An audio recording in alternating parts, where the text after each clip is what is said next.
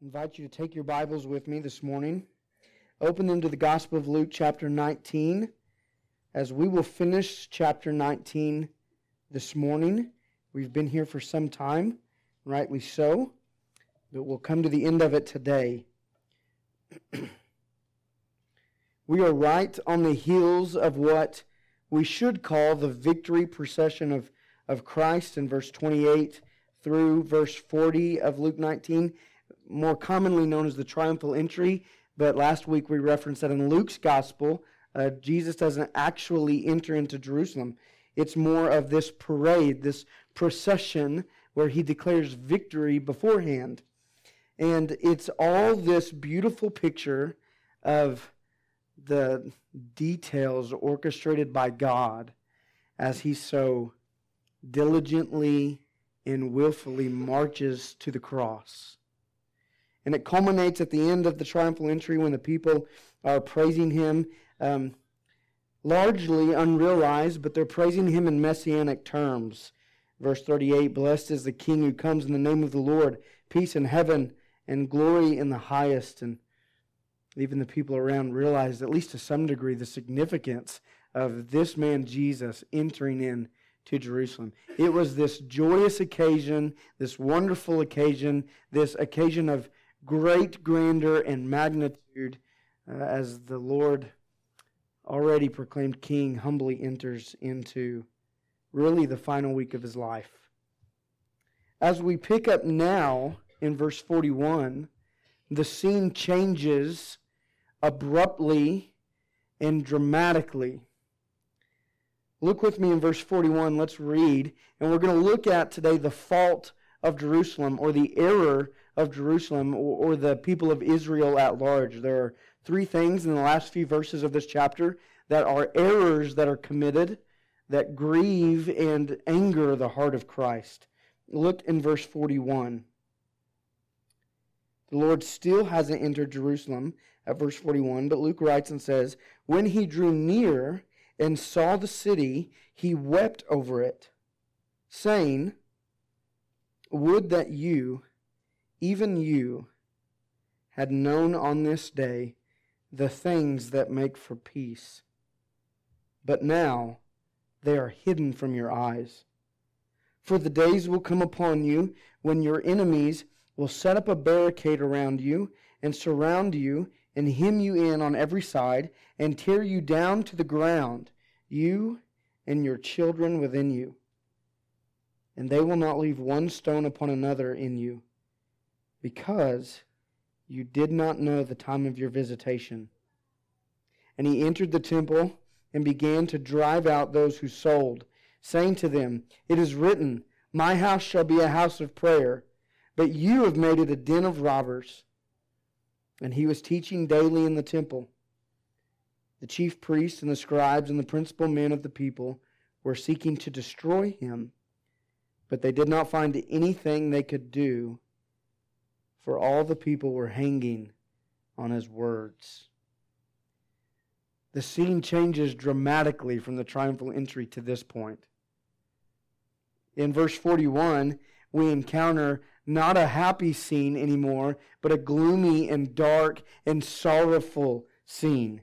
It goes from this happy, joyous occasion of, of proclamation and praise to this moment where Christ pronounces judgment and even prophetic destruction. About verse forty-one, John MacArthur writes this. He says, "The Lord's response in verse forty-one reveals a striking difference between the people's expectation of him and his condemnation of them. The contrast between what the people anticipated in the triumphal entry and what they would receive is extreme. The contrast between the attitudes of the people, one of joy, and the attitude of Jesus, one of sorrow, could not be more opposite. The scene moves from joy to horror. The crowd speaks of peace. He speaks of destruction. They pronounce on him glory. He pronounces on them doom." It's a great summarization of what takes place in this transition from the triumphal entry to, to verse forty-one. In the, in the same event, the same moment, with the same scenery, the same crowd, in the same breath, the Lord's attitude changes dramatically and doesn't match at all what the people are proclaiming anymore. And there are three reasons, I think, why. The first one this morning is in verse forty-one through forty-four, and it is that the people didn't recognize Jesus as the Messiah.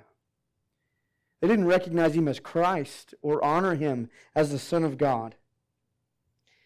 In verse forty-one, Luke uses this word wept to describe Jesus' Jesus' actions and emotions when he sees the city of Jerusalem as he's drawing near. And he uses the literal, literal word for wept that he uses in Greek is the strongest word for weeping that he could have possibly in, employed and, and used.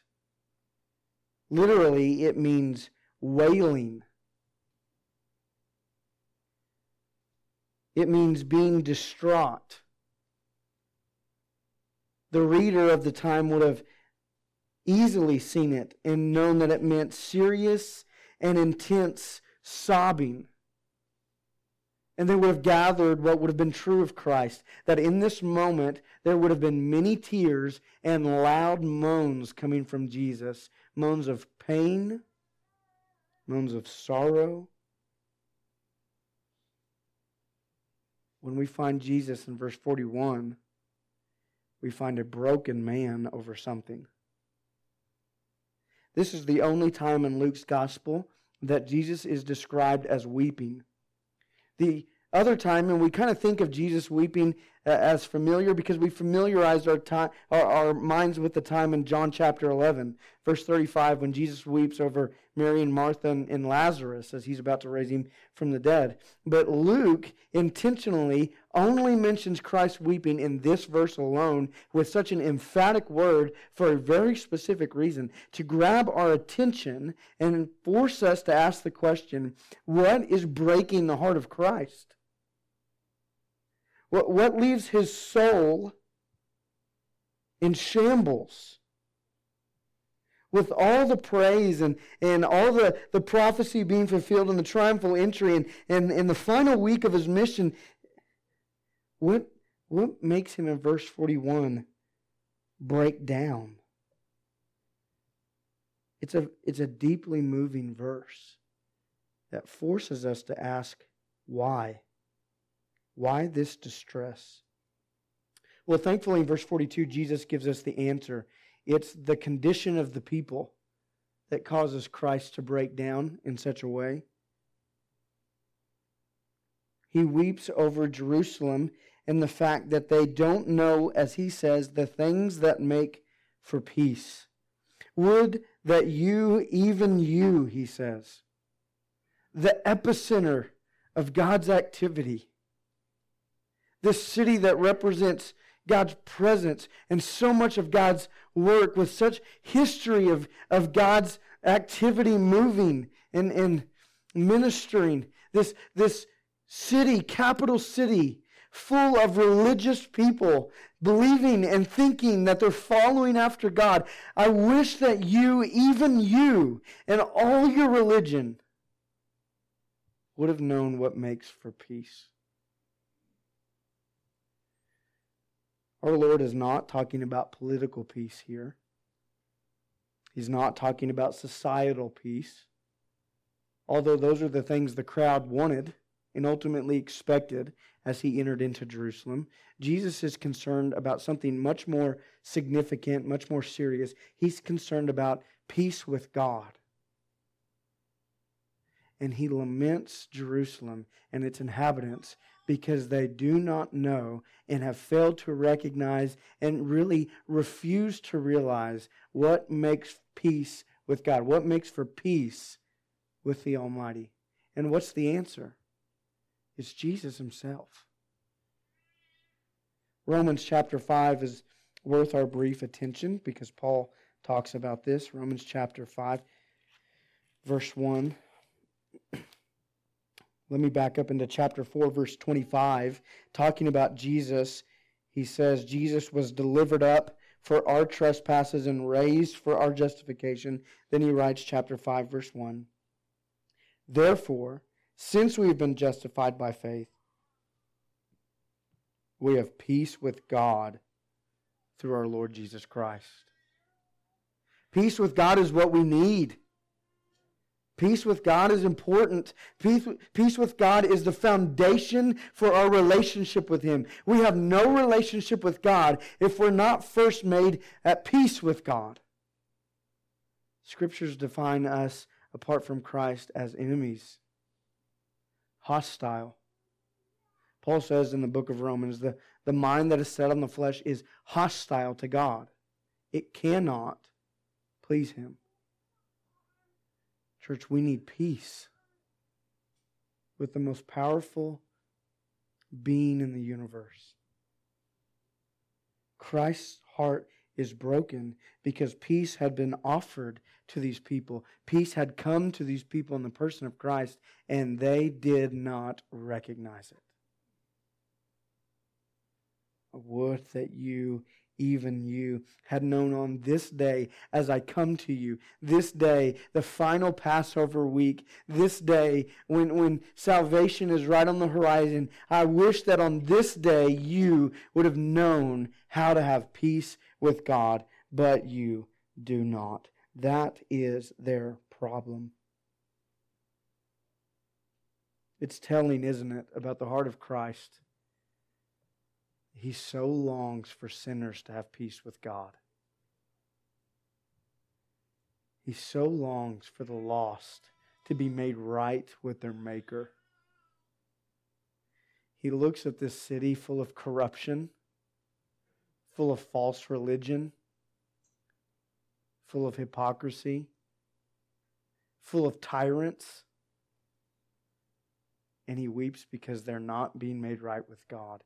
It doesn't matter to Christ what their background is. It doesn't matter where they mess up. It doesn't matter what their, their sin is or their issue is. He wants them to have peace with God, and the fact that they don't melts His heart in sorrow.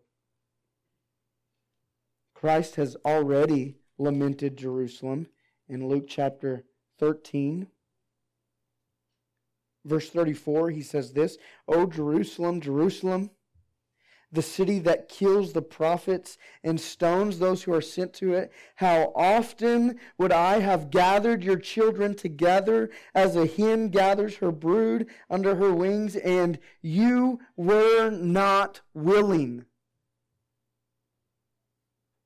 Behold, your house is forsaken," he says. "And I tell you, you will not see me until you say, Blessed is he who comes in the name of the Lord." Verse thirty-eight of Luke nineteen, "Blessed is the King who comes in the name of the Lord." They've cried it out, and here they see Christ coming, but they don't see Him coming as Savior. They see Him coming as blasphemer and lunatic. And so He comes as judge. The error or fault of Jerusalem begins with this fact that they didn't open their eyes to Christ. And this is not innocent ignorance, church. It is willful rejection of Jesus. Christ is broken over it. In verse forty-two, Jesus even takes it a bit further.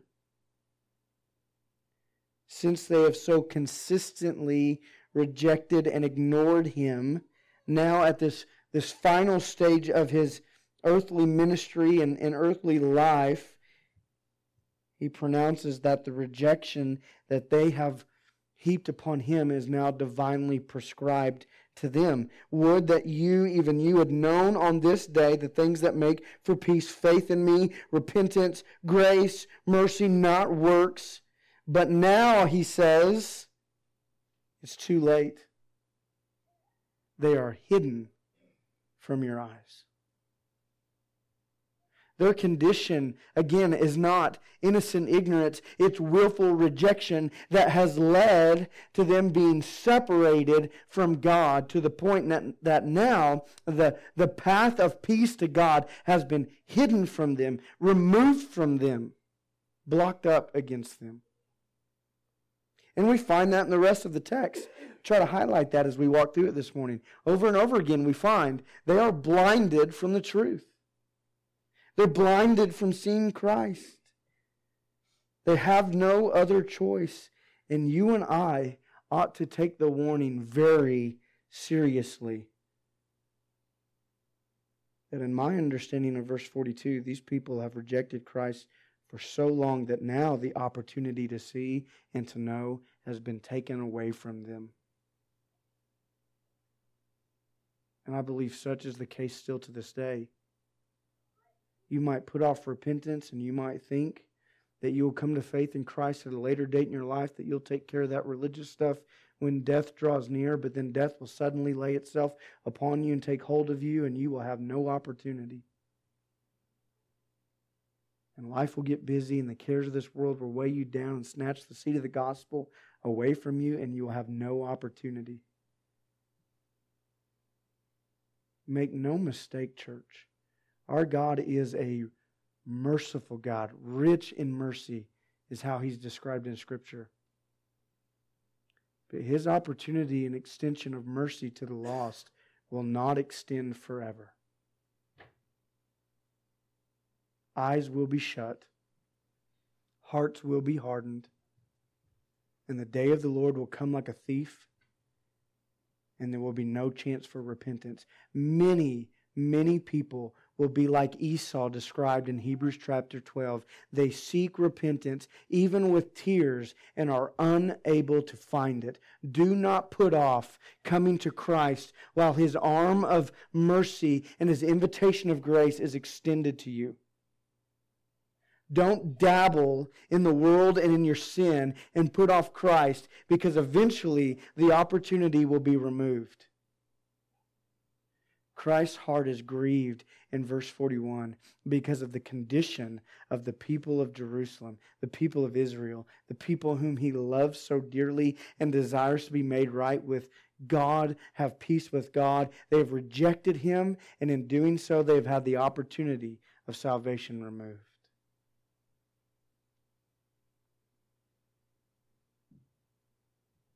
Verse forty-one and forty-two are weighty verses. Verse forty-three, Jesus moves on to prophetically describe the destruction of Jerusalem, which came to be fulfilled in A D seventy, when Rome squashed a zealous, a zealot uprising, and in doing so destroyed Jerusalem. And this prophecy, um, by all technical measures, still is true today. In A D seventy, when Rome destroyed the city of Jerusalem, they also destroyed the temple. Temple's been destroyed ever since. This prophecy is where Israel is living under the consequences of this choice that they've made. It's a sorrowful description in verse forty-three and the first part of verse forty-four, and five details are given to us. Number one, these days are going to come upon you. They're going to come upon you suddenly when your enemies, not your friends, your enemies are, number one, going to set up a barricade around you. Number two, they're going to surround you. Number three, they're going to hem you in and shut you in on every side. There's no chance for escape. Number four, they're going to tear you down to the ground, you and your children within you. And number five, they're not going to leave one stone upon another in you. It is a description, church, of total and complete upheaval and chaos and destruction. It's not a beautiful picture. It's not a flowery image that Jesus paints.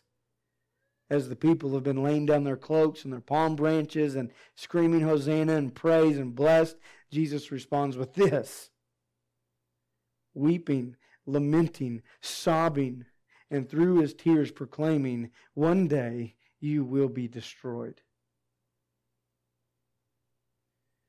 It's interesting, isn't it, that Jesus now weeps for them, but He says one day you will weep also. You will wail over the destruction that befalls you. Jesus uses the word you, Y O U, or the word your, roughly fourteen times in these verses. eleven in forty-three and forty-four alone. It's a very personal and very real remark that Christ makes here. He places the burden of responsibility on them. And in verse forty-four, he gives us the reasoning that this destruction will happen. They will not leave one stone upon another in you because you did not know the time of your visitation. In other words, all of this is coming to pass because you didn't realize God was here. Because you didn't realize you were being visited by the Son of God, by the Messiah himself, by the Anointed One, by Christ. Your eyes were shut. Your hearts were darkened. Your minds were distracted. And severe measures have to be taken. John, in his prologue to his gospel, chapter one, describes this very attitude. Chapter one, verse ten and eleven. Jesus was in the world, and the world was made through him, yet the world did not know him. He came to his own, and his own people did not receive him. That's what we find in Luke nineteen. Christ grieved over. You didn't know what made for peace with God. You thought it was your temple attendance. You thought it was your tithing. You thought it was your purification rituals and your washing rituals and your ceremonies and, and your this, that, and the other. You don't know what makes for real peace with God. You didn't know that God had come among you. You didn't know that God had visited you in Christ. You didn't realize the Messiah is here. And interestingly, Jesus says this is the reason destruction will come. Live with your consequences. You have rejected God, and God has rejected you. And at the very least, it might represent more, but the destruction of Jerusalem, at the very least, is meant to represent this divine disciplinary act to drive the people back to Christ, back to God, to reconsider their ways. That's how God has dealt with Israel all throughout the Old Testament. That's how God deals with us even today. Whatever's necessary to drive us into His arms. Whatever's necessary to cause us to reevaluate, to be humbled, to, to realize we need a Savior, we need a Redeemer, we need someone to fix this broken place. Why do you think your heart is still, even as a Christian, so grieved when you lose a, a loved one in death? Because death has a grand purpose of driving you to God to realize that's not natural. I need a Redeemer. Why do you think people flock in nine eleven? Church attendance skyrocketed, skyrocketed in the United States for about three or four months. Why do you think that is? Because tragedies serve the purpose of reminding us this world is broken. We need a, someone to fix it. We need a Redeemer. Why is Jerusalem destroyed, and why does Christ prophetically describe that destruction? Because they didn't realize God when He was here in the flesh.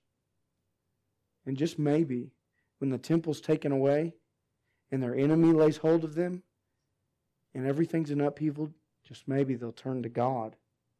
Such is the case for us. God might be allowing hardship in your life to force you into the arms of Jesus. You might suffer if you reject Christ too often. This is no light matter. To reject Jesus ultimately is to reject peace with God, and I think that is why ultimately our Lord is weeping. Their condition is less than savory. Number two this morning, verse forty-five and forty-six, and all, all three of these errors build upon one another. When you fail to realize, or when you refuse to, to honor Christ or realize Christ, you lead to the next, and then that leads to the next. The second thing is that they didn't honor God's will,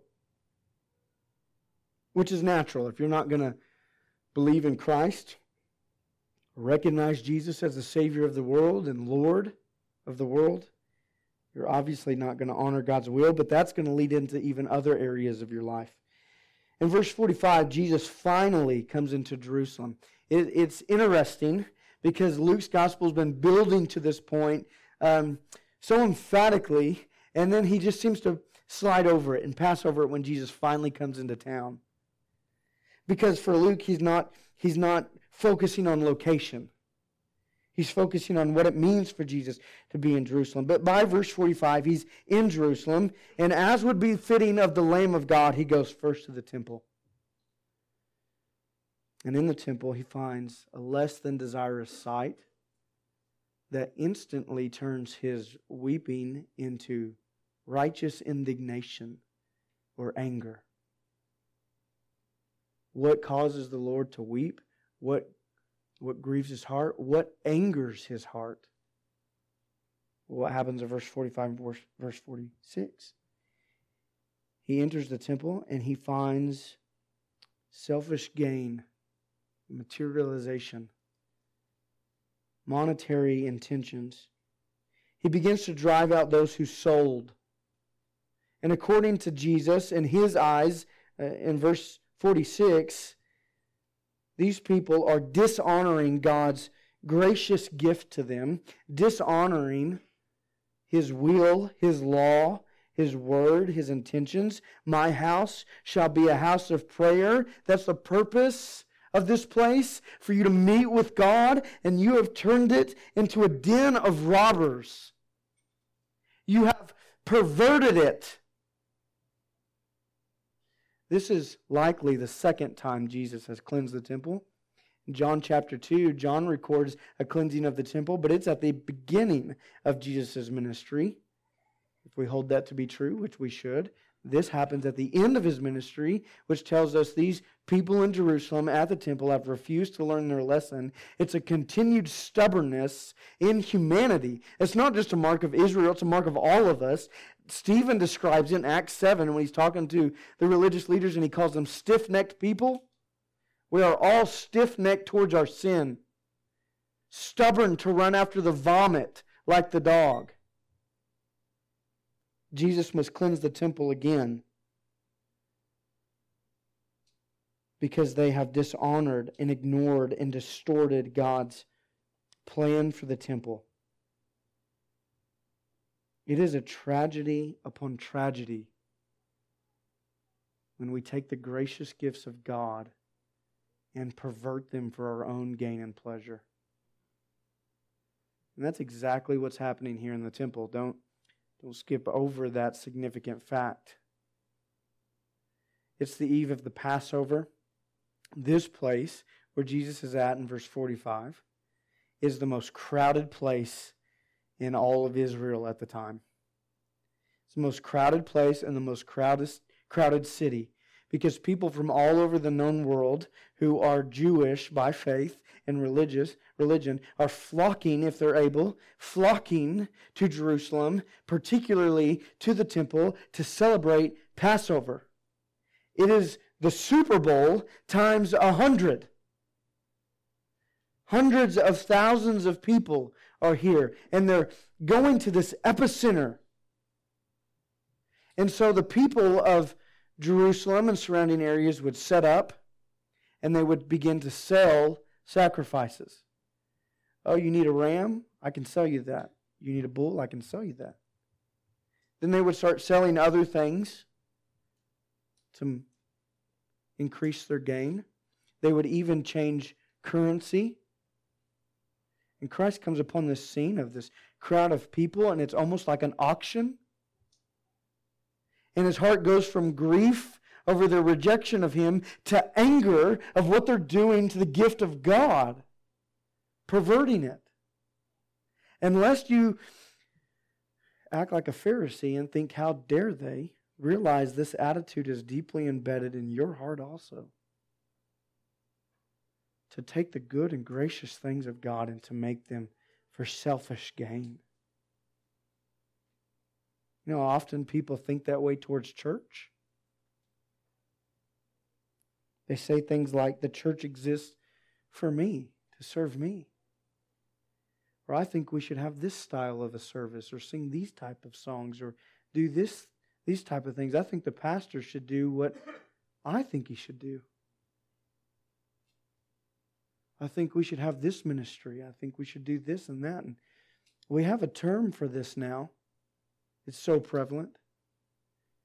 In our little blip of church history, we, we've come up with a term to describe this. It's called the consumer church, or the preference-driven church, where we take the, the good and gracious gift of the church herself and we make it all about what it can do for me.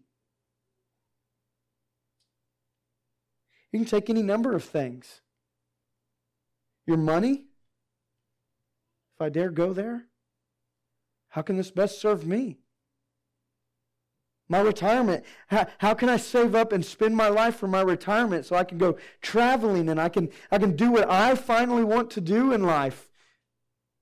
We are good at taking the very breath God has given us and making it all about us. If it were not for God's common grace of science, we might think the sun and the world revolves around us. Not realizing every single moment and every single breath is a gift, gracious gift from God, meant to be used for His agenda, His glory, His purpose, not yours. Church doesn't serve you, you serve Christ. Money doesn't serve you, it's to serve Christ. If God gives you the benefit of retiring, that's not for you, that's for Christ. If God has given you a job, that's not for you either, that's for Christ. If God's given you children or grandchildren or a car or a meal today, that's not for you, that's for Christ. Every ounce of what we have in this world is for Jesus. And it angers the heart of God when we take the good things of God and pervert them for ourselves. Selfishness is not just a, a byproduct mistake of our sinful hearts. It's a core issue of our sinful nature.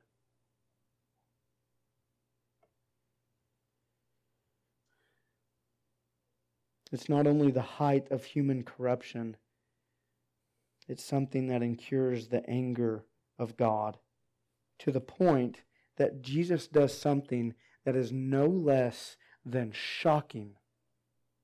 He drives them out, verse forty-five, He drives them out of the only place that they can meet with God.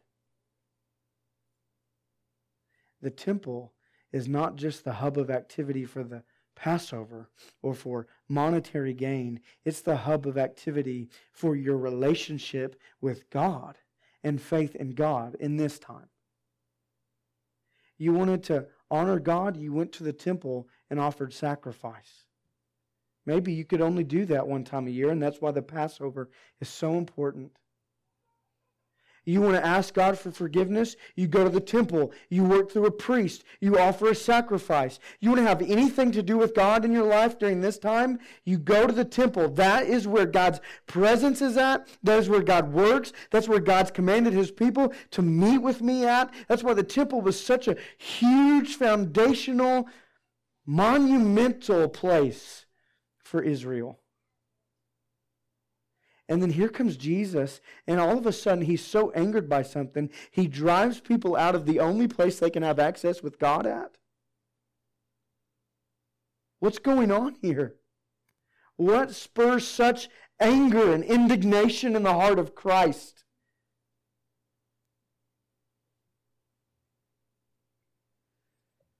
It's dishonoring God's law. It's dishonoring God's house. It's dishonoring God's will and desire and intentions.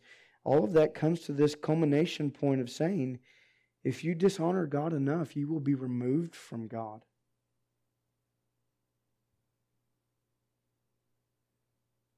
It's verse forty-two already coming to fruition, isn't it? These things for peace with God are hidden from your eyes. You want to know how I know? Verse forty-five, I'll drive you out of the temple. And you will no longer have access. Is to drive them from God, drive them from Himself. You don't want to honor Jesus, you don't want to recognize the Messiah, you don't want to honor God, then get out.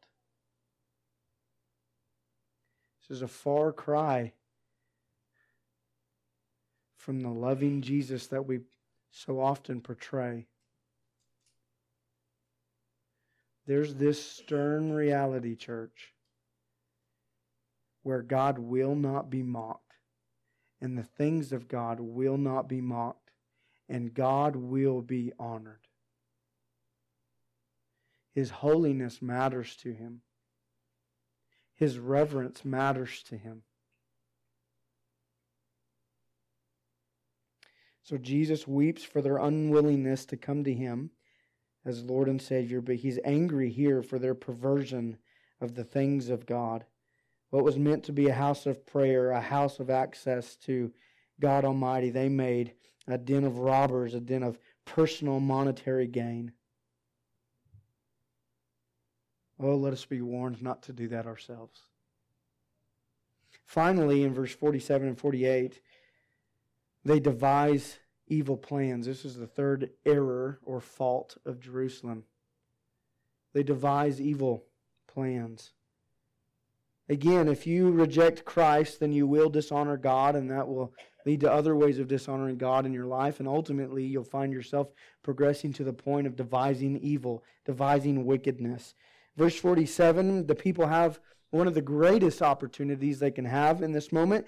Jesus is teaching daily in the temple. It's this bookend picture of the life of Christ. In Luke's gospel alone, we find a young A pre-teenage Jesus, about the age of twelve, he's in the temple, and what's he doing? He's answering questions about God, and people are amazed at his insight about God. Now, some twenty years later, here he is in the temple again, teaching with authority and clarity and insight. It's this bookend of the life of, of Jesus. We're coming to the end. And here he is teaching, and in verse forty-eight, there are some people who are hanging on his every word. Praise God that even in chaos and hypocrisy and false religion, his grace will extend to some. But notice in verse forty-seven, the chief priests, the scribes, the principal men, the influential leaders of the people, what are they doing? They're seeking to destroy him. The severity of their desire is seen in Luke's usage of the word destroy. And, and we've followed Jesus now through the Gospel of Luke. We've seen this progression with the religious leaders. At first, they just really wanted Jesus to go away. Then they just wanted him to be quiet. Then they thought, well, perhaps if we arrest him, then we'll discredit him. It's progressed to this point that now, by the end of their li- his life, they're saying, let's destroy him. Let's get rid of this blasphemer. Again, a willful rejection of Jesus. And the only reason they don't attempt to do something, well, there's two. One is underlined in the Scripture, and that's God's divine providence. But number two, verse forty-eight, is because the people are listening to him. And they're holding him in high esteem, at least for the time being. How great it is that some will be saved, even when most reject.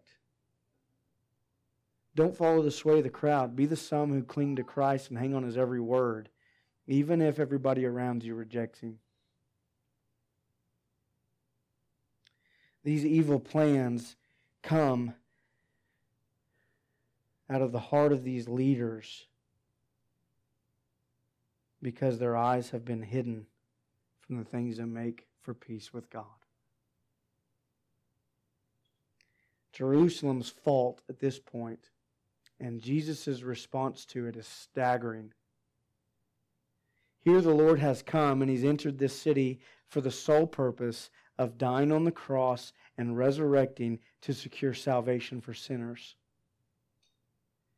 And what precedes all of that is this event where Christ weeps because they have not accepted him and is angered because they dishonor God. And they devise evil plans that will keep them from realizing what God is doing in Christ. The question we now come to at this passage is, which of these faults are ours? What error do we find in our life that is here in Jerusalem? Is it possible that you sit here today having grieved and or angered the heart of Christ? And let me say, it is possible. Is it true? Is that true of you? A merciful, kind, and gracious God obviously can be angered and His justice boil over. Have you neglected Christ in your life to grieve His heart? Have you ignored Him? Have you marched on and trudged through each and every day without giving a second thought to Jesus? Have you willfully rejected Him? Have you failed to truly repent and trust in Him for salvation? Don't grieve the heart of Christ. He wants everyone to have peace with God. His death is proof. Have you angered the heart of Christ? Are you dishonoring the things of God for selfish pleasure or selfish gain or selfish advancement? Are you distorting and perverting the good gifts God has given to you in His mercy and His grace? Are you devising evil plans? Are you plotting out malicious actions? Are you spending your time in gossip and slander? Are you planning for the next moment when you can get alone and get away and indulge in whatever it is you indulge in?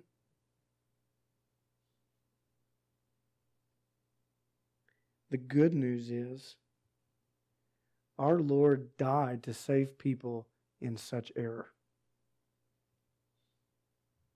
He died to save people who devise evil plans. He died to save people who dishonor God. He desire, that died to, to save people who have not yet recognized Him as Lord and Savior. Which means you can repent and be saved today. Whatever error you find in your life, whatever fault of Jerusalem is your fault, you can be forgiven. You can be redeemed. All of us are called, after a passage like this, to a place of genuine repentance, of real examination and honest confession to God. I read just this week, First John one, eight, nine. If you confess your sins, He is faithful, both faithful and just, to forgive you of your sins and cleanse you from all unrighteousness. Let today be a day of confession to Christ and repentance before Christ and faith in Jesus. And let the unbeliever come today and, and find salvation in Jesus. And let the believer today renew their heart to Christ in repentance and faith and say, I'm all yours again. I'm all yours afresh, Lord Jesus. Help me not to devise wickedness. Help me not to dishonor God. Help me to see every gracious gift as a gracious gift that honors You. Help me to cling to You, Jesus, and every word that comes from Your mouth. Those are the right responses. The question is, will you make them? Will you make them? Our Lord, we are so thankful for heavy, hard, weighty, warning passages like this, because they serve the purpose of getting us back in line. And oh, we are sheep who are prone to get out of line. And You care enough about us to include these texts so that we might be warned and reminded and spurred back in the right direction. Oh God, I, I do not want You to weep for me. I do not want You to be angry because of me. Oh, and God, I have so many opportunities to give You anger and to cause You to weep. I have so much evil that's devised in my heart. I need You, Christ. We need You, Lord. Have mercy on us today. Help us to repent, renew our faith, renew our passion and our adoration. Give us salvation, Jesus.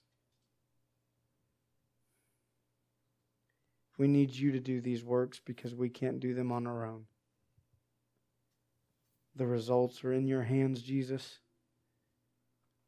We submit ourselves humbly to you. In your name, Lord, we pray. Amen.